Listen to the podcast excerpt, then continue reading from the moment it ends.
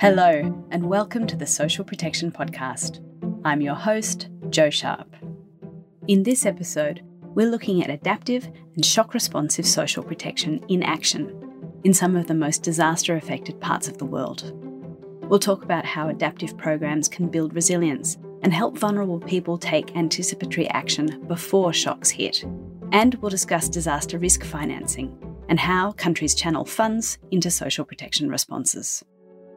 My guests today join me from the Philippines and the Caribbean region.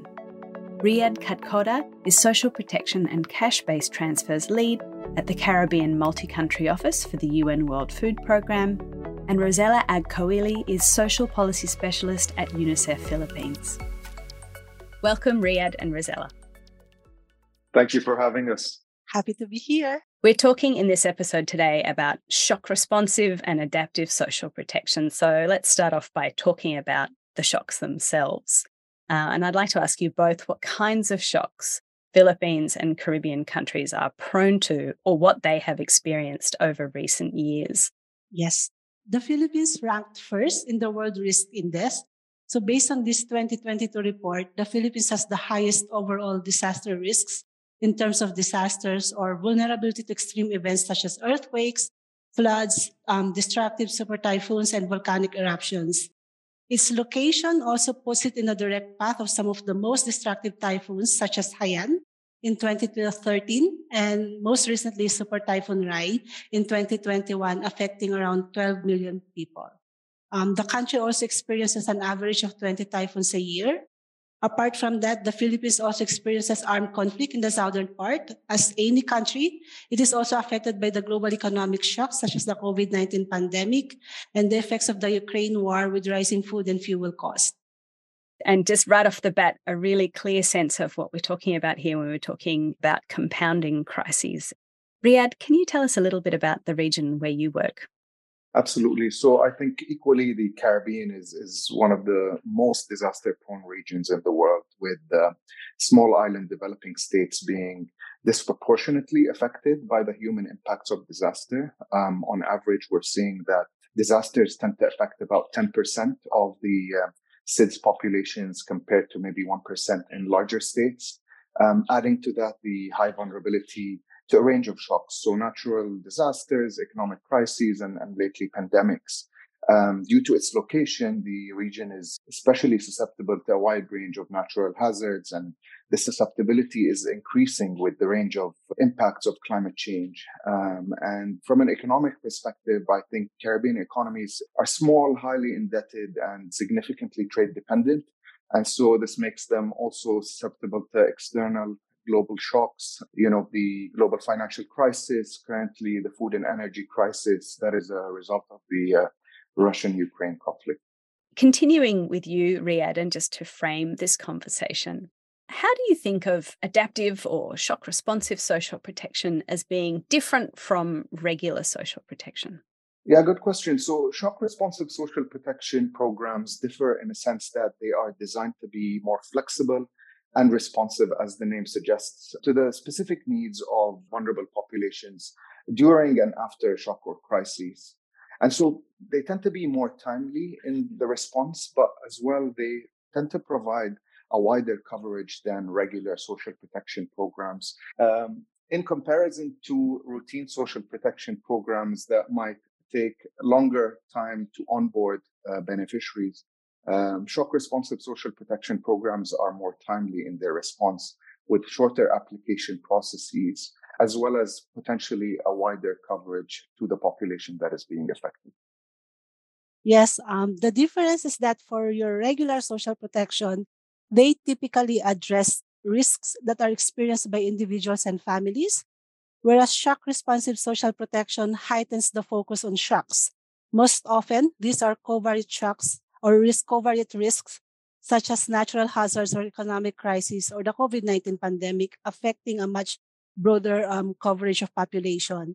So in effect, your shock responsive social protection is still leveraging elements of the regular social protection system, such as the beneficiary list or your targeting system or the payments mechanism to channel emergency assistance before, during, or after a shock, and thereafter allowing the system to scale back and contract when emergency assistance is no longer needed. Adaptive or shock responsive social protection also adopts the framework of resilience, which it also has in common with approaches to disaster risk reduction. As you've outlined, it's about designing programs to support communities and families to prepare for shocks, to cope with those shocks when they occur, and subsequently also adapt so that they are potentially less affected by future shocks so, Rosela, thinking about this idea of resilience, can you give some examples of how social protection programs could be contributing to resilient families and communities? I would use the example of providing cash and social assistance benefits to affected population. One of UNICEF's response to Typhoon Haiyan back then was actually topping up the existing 4Ps beneficiaries cash card with additional benefits to cover for the added effects of Typhoon Haiyan. The Pantawid Pamilya Filipino Program or 4Ps is a poverty-targeted conditional cash transfers program of the Philippines government. And when we were able to actually go back to the beneficiary six months after to evaluate um, what happened, we found out that a lot of these families used portions of the cash not only to rebuild their livelihoods, but also to start savings, which they could then use for future shocks if and when needed. Riyad, how do you think about social protection programs contributing to resilience where you work? So we can see various elements coming together in helping sort of mitigate vulnerable households and preventing them falling deeper into poverty through programs that provide cash transfers or food assistance to households, which can help reduce poverty and food insecurity, particularly, and thereby improving their ability to cope with future shocks or programs that incentivize households to adopt risk reduction measures such as diversifying their livelihoods can help build resilience by reducing their vulnerabilities to shocks. Equally, school feeding programs that help provide children with nutritious meals during or after a shock can help improve their health and well being and also help to keep them in school, which can provide them with the long term resilience and skills. Thank you. Yeah, I think it's really interesting in this area that we think about human capacity development as contributing in the sort of medium to long term to resilience in a sense, but also, particularly in the context of disasters, this very acute phase of coping and adapting to those shocks and those rely, as you've said, on things like having savings or even having access sometimes to social insurance or insurance products, diversifying livelihoods after the fact. Riyad, I also wanted to ask you information is key to resilience. So, things like early warning of approaching disasters, for example. How can social protection programs be harnessed to help disseminate information in these kinds of contexts? Social protection programs really do play an important role because they already have communication channels established. And so, leveraging those existing communication channels to disseminate information, such as maybe through SMS, radio, television, would really reach the most vulnerable in channels that they're already used to to help them in providing information on disaster preparedness or notifying them of an approaching storm. But they also can leverage existing community outreach. Social protection programs can engage with communities through outreach activities, workshops, awareness raising campaigns to help build that trust and disseminate the information. As well, social protection programs um, tend to deal with a lot of different stakeholders in their coordination sort of hat. And so they can leverage on different government agencies, NGOs, community based organizations to share information and, and resources on disaster risk reduction. The benefit of using social protection programs as one of your delivery mechanisms for emergency assistance is that one is able to capitalize on existing social protection program infrastructure to deliver complementary and important messages. Most social assistance programs, for example, in the Philippines are designed with a plus component and these components often include information dissemination. They take the forms of family development sessions, peer to peer learning, parent seminars, among others. Some are more elaborate with a highly structured form of communication that involves a network of caseworkers and parent leaders. Um, for instance, when UNICEF top up the 4Ps beneficiaries account in response to Super Typhoon Rai, we also complemented the cash assistance with information sharing sessions, giving advice on child protection, nutrition, water, sanitation, and hygiene in the context of emergencies, which was also well received by program beneficiaries and partners. Rosela, I wanted to ask you about anticipatory action. Can you tell us a little bit about what is anticipatory action and how can social protection payments play a role in supporting people ahead of shocks? So basically, anticipatory action entails the provision of assistance before the impending landfall of a natural hazard. So, in that sense, it borders between preparedness and the actual response. So, it's that thin line in between where you're actually already providing anticipatory response, but the typhoon hasn't hit yet, for instance. No? But you know that it's going to hit soon. And in that instance, your objective is to actually mitigate or reduce the losses and the potential impact of that impending hazard to a group of populations. Um, so UNICEF in the Philippines is piloting anticipatory response ahead of a rapidly intensifying um, major typhoon through the government social protection program. That's the again the Pantawid Pamilya or the 4Ps. The intention is to provide ex ante social assistance three days before the projected landfall of a Category 3 typhoon in two provinces in the eastern seaboard of the country.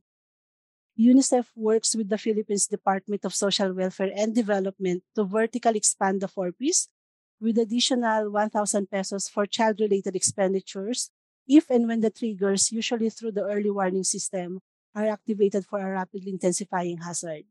Um, we use the existing program infrastructure of 4Ps from beneficiary lists, payments, and communication flows for readiness, activation of triggers, and the actual provision of assistance, among others. I think this is such an interesting area of social protection practice and emerging practice, not least because it really raises some interesting questions for targeting and beneficiary selection. Riyad, are Caribbean countries also thinking about anticipatory response?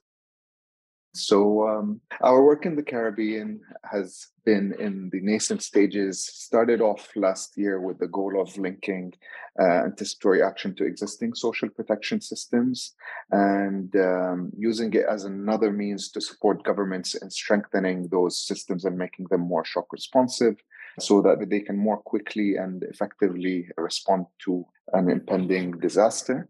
So I think um, it's important to provide assistance before a hazard turns into a disaster to be able to reduce the impact on the populations. Um, we see that a lot of uh, already existing vulnerable populations are suffering even prior to a disaster.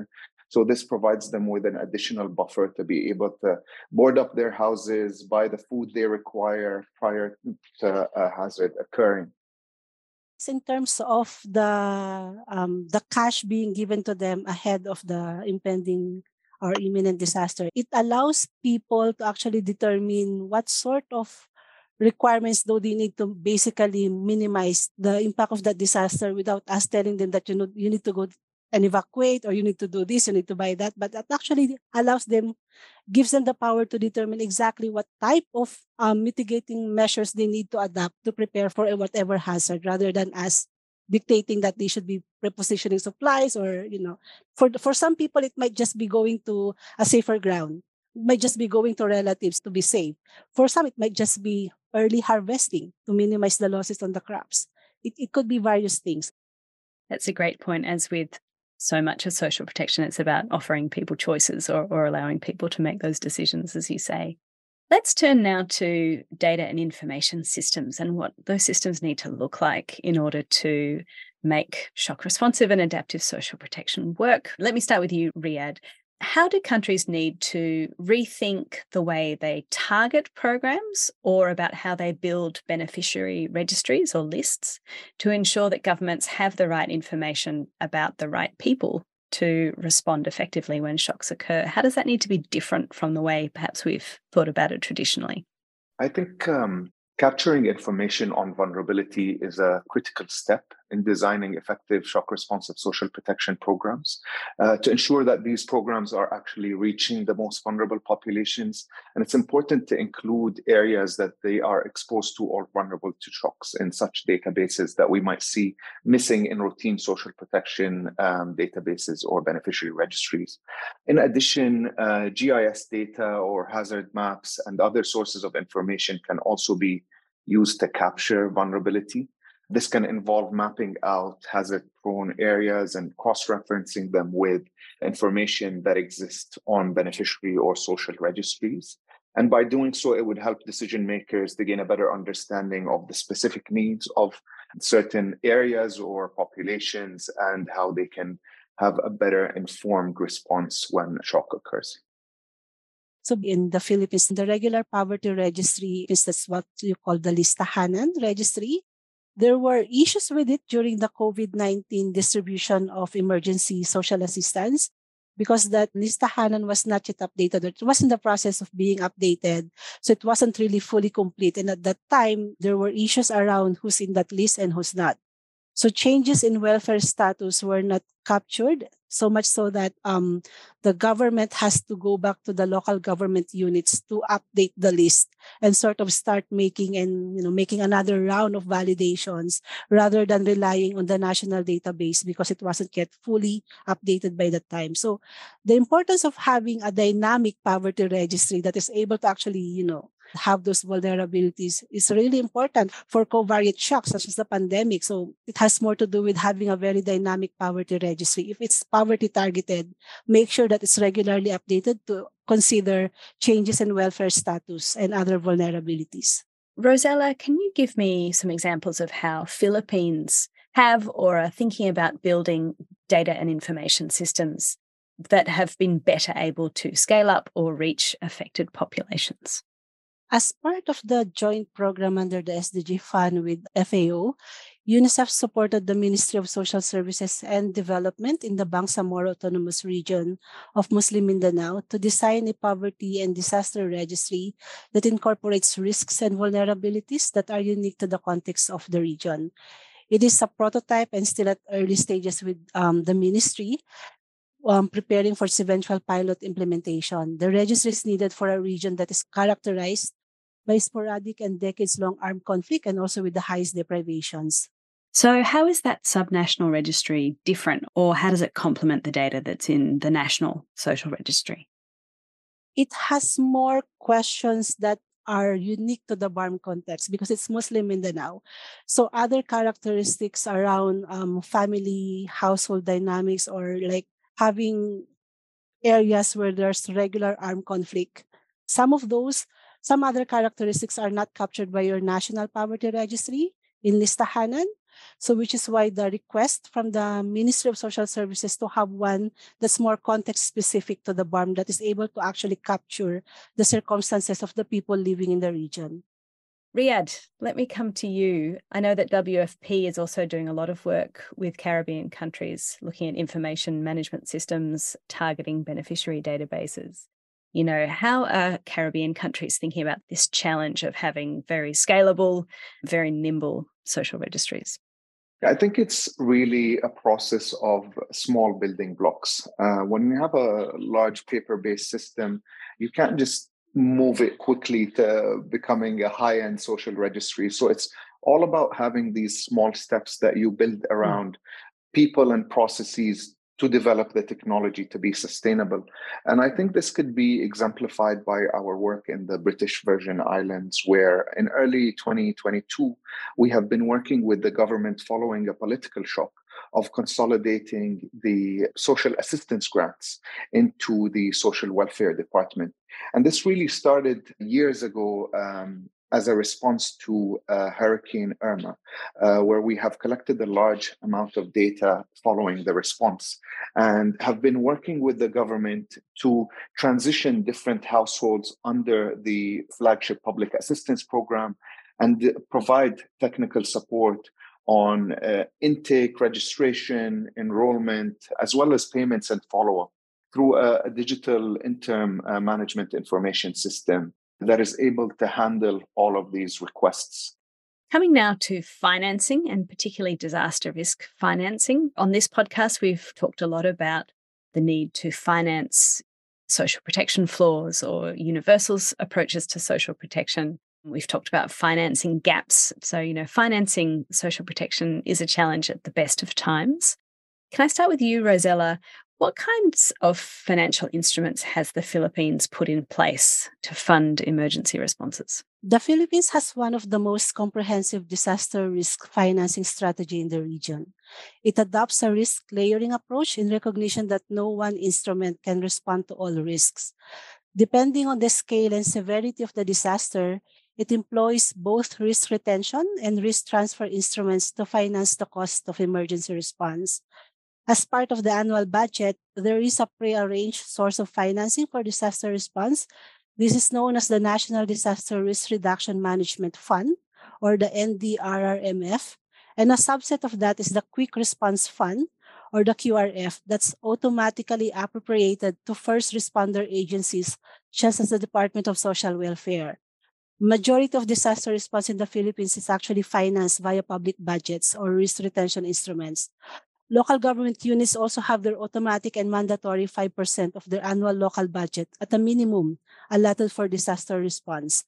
When these prearranged sources of financing are not sufficient, the government does budgetary allocations. No? It is also has a standby contingent credit to ensure immediate liquidity and lessen pressure on public budgets.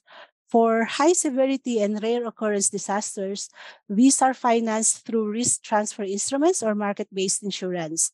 The government has enrolled in a parametric insurance for its public assets for a number of local government units and for households for two types of hazards earthquakes and tropical cyclones. It's insured through the Government Social Service Insurance, GSIS, Government social insurance system. The GSI is actually a contributory scheme for um, for the government employees. It's where they usually contribute for their pension, but it also does work as a parametric insurer. So basically, um, the government pays the premium to GSIS for that insurance, and when the when the payouts are triggered, or some hazards are eligible for payouts, then the GSIS actually pays the government for the cost of the the damages or the, the response needed for disaster yeah. That's through government mechanism that's one channel.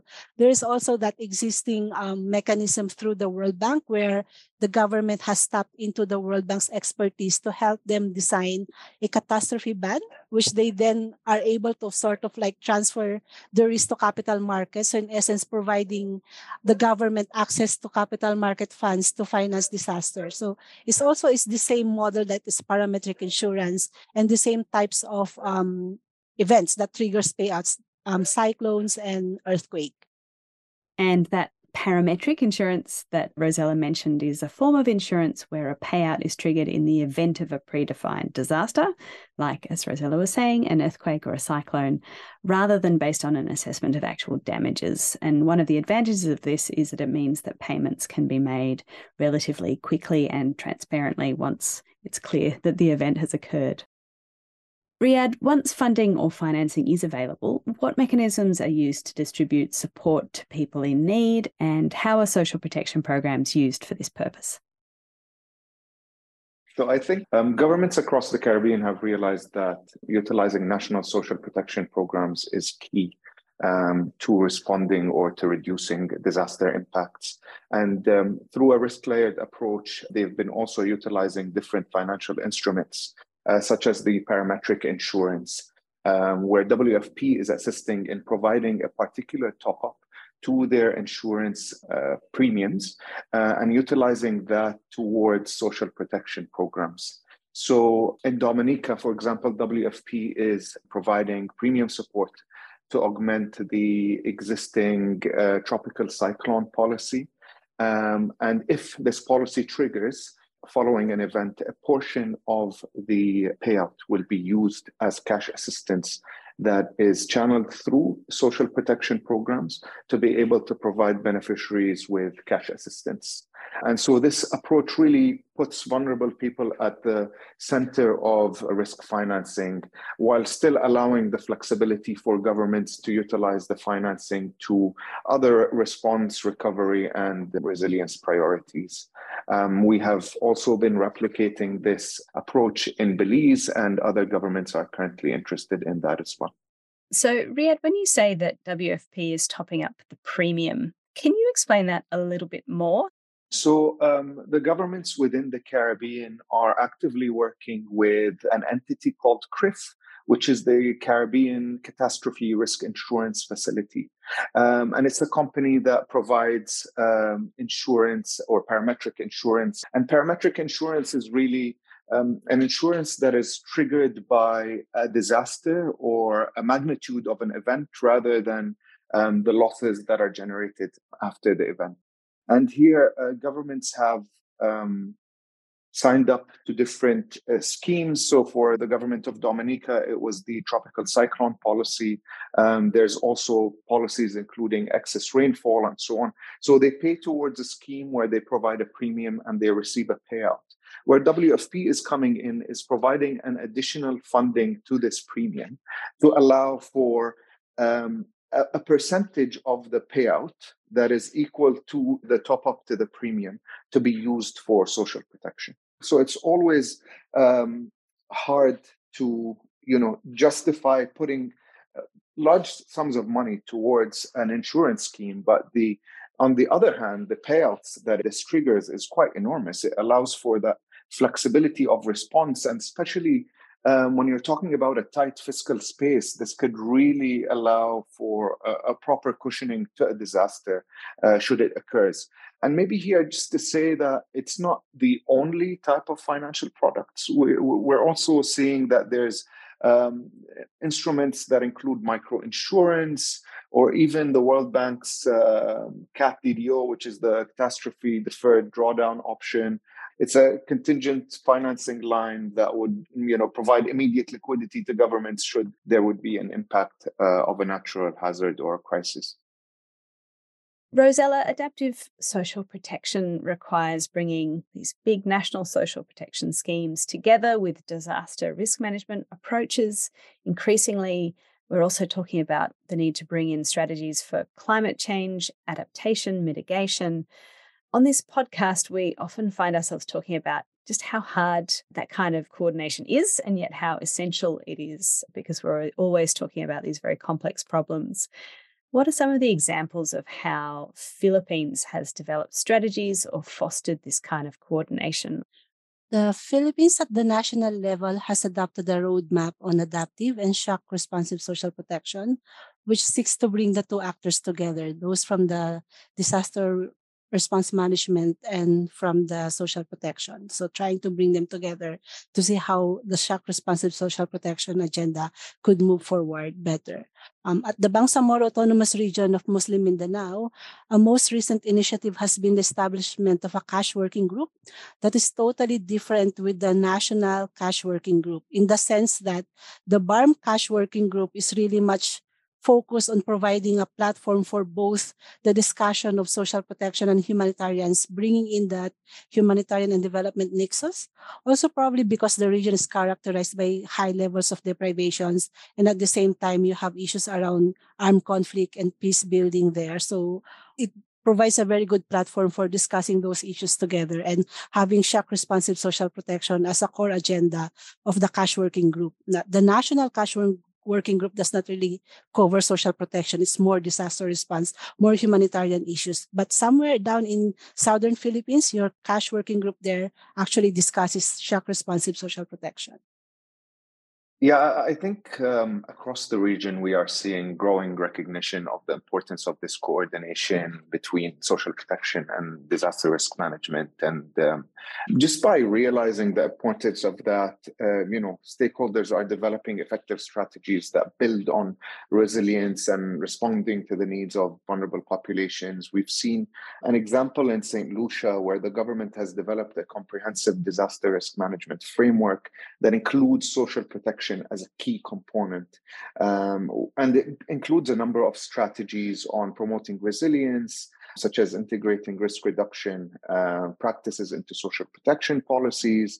Um, the government has also piloted with WFP a vulnerability index to be able to identify potential areas of vulnerability in the event of a disaster. And this really sits at the core of bringing together both disciplines We've focused a lot on natural hazards in this conversation, and it's probably fair to say that a lot of the work around adaptive and shock responsive social protection stems from this kind of disaster response.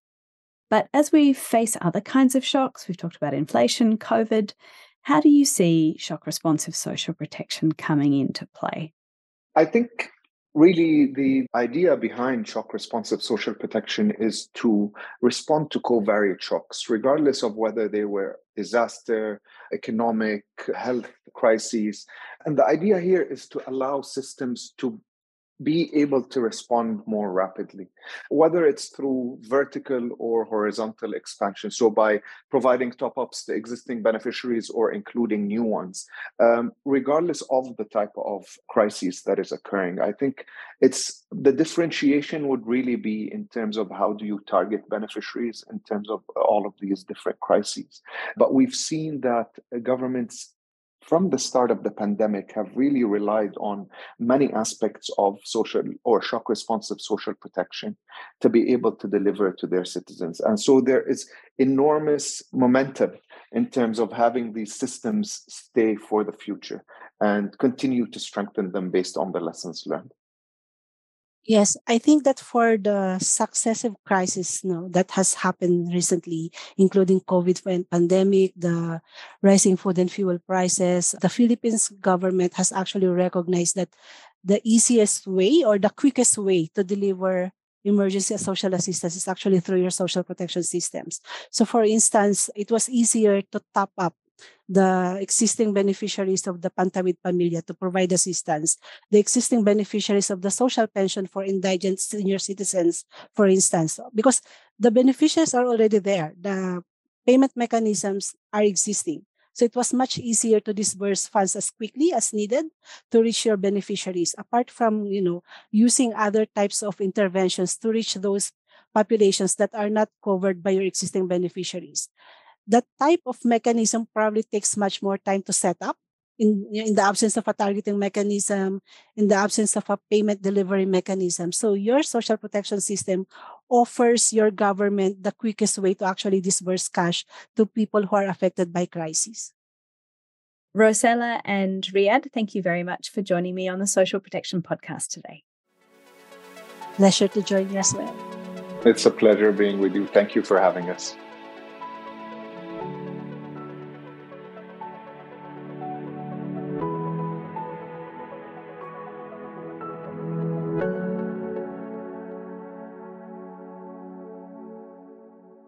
And for more on this topic, keep an eye out for the upcoming Global Forum on Adaptive Social Protection Protecting Lives and Livelihoods in Times of Crisis, which will take place from the 13th to the 15th of June. It's organised by the German Federal Ministry for Economic Cooperation and Development and the World Bank, implemented by GIZ and supported by socialprotection.org and UNDP. You can tune into live sessions, and we've put a link with more information in the show notes. Don't miss it. We like to end each episode with some quick wins. We ask our guest to bring in some recommendations for research, news, or events that have sparked their interest and that we think you should know more about.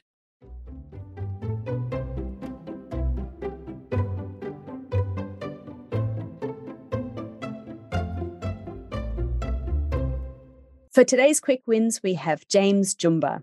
James is a consultant who previously worked as a Social Security prosecutor at the National Social Security Fund in Kenya. He was also an ambassador for socialprotection.org. Welcome, James. Thank you. So, to start us off, James, you attended the Kenya Social Protection Conference back in April. What were the highlights of that conference for you? There were many good things that happened during the Social Protection Conference.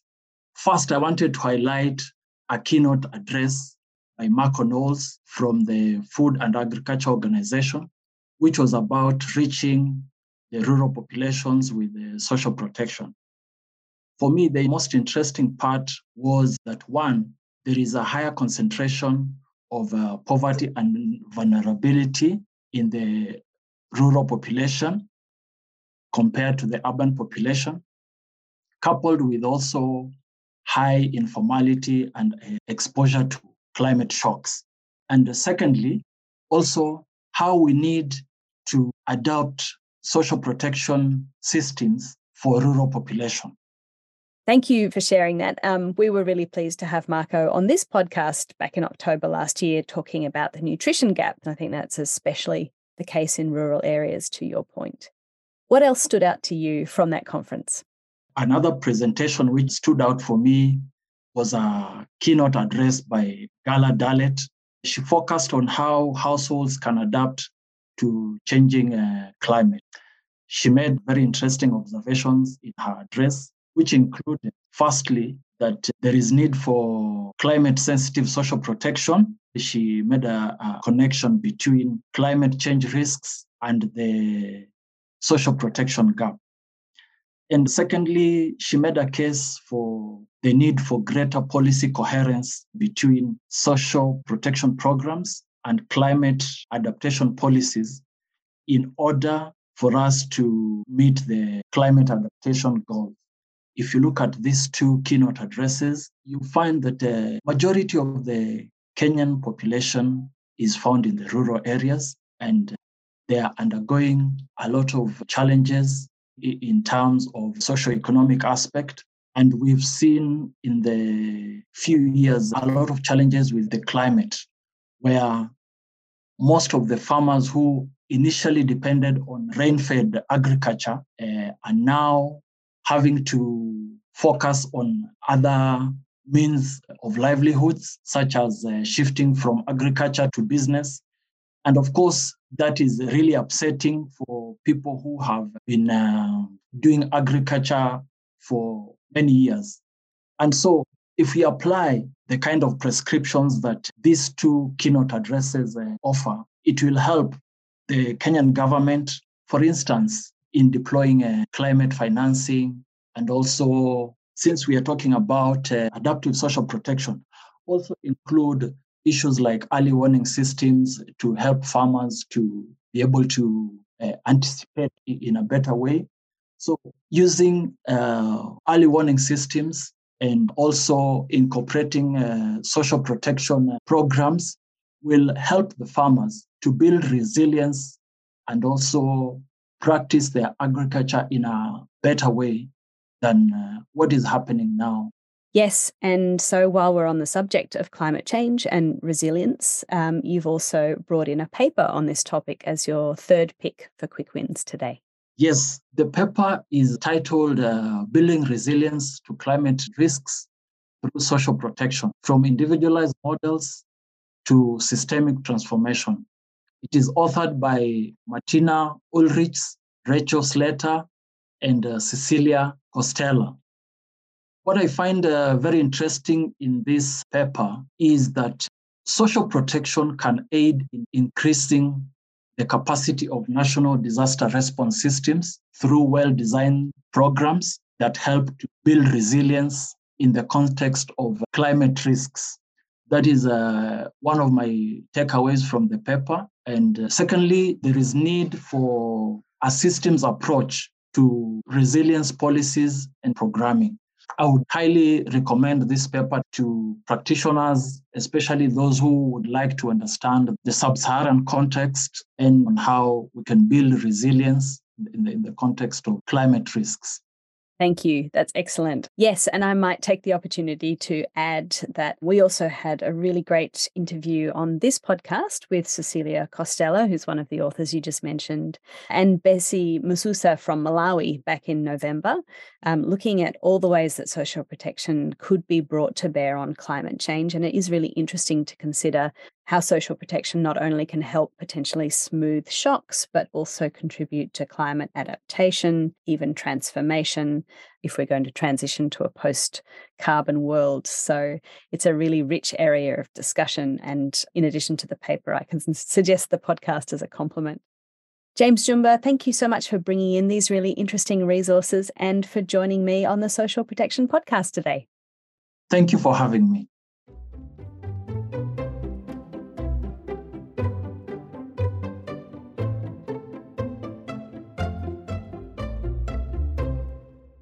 Before I go today, a reminder that it's time for socialprotection.org's annual satisfaction survey. If you listen to this show or use any other part of the socialprotection.org platform, please take our five minute survey, just five minutes, to tell us what you think about our services and features and how we could improve them.